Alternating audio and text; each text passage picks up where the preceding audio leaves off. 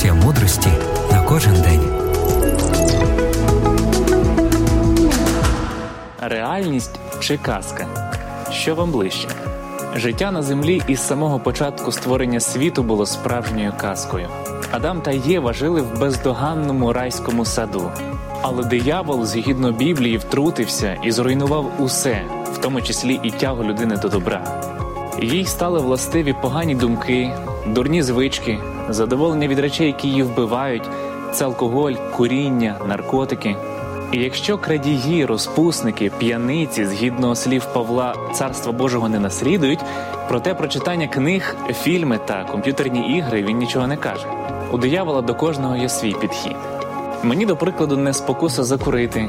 Вам, можливо, не цікава порнографія, але покажіть новий айфон або спробуйте тільки відключити ще одну соціальну мережу для молоді. Диявол відволікає від реальності своїми казками: фільми, наркотики, порнографія, ігроманія, хороші приємні відчуття, адреналін, забуття. Таким чином, його головна ціль не просто споїти когось або розважити, але його мета це відвести погляд від найголовнішого від Ісуса Христа. На останньому суді осуд лежатиме не на тих, хто щиро вірив неправді. Дехто вважає, що як я нічого не знаю, то і звинувачуватиме ні в чому. Але зате лежатиме на них осуд, що не повірили істині і знехтували можливістю її пізнати. Бог приготував для нас нову казку. Це місто, краса якого перевершує усі чудеса світу.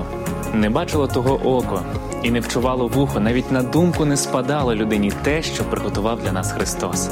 Невже ми проміняємо деякі миті насолоди тут на нескінченне щастя там?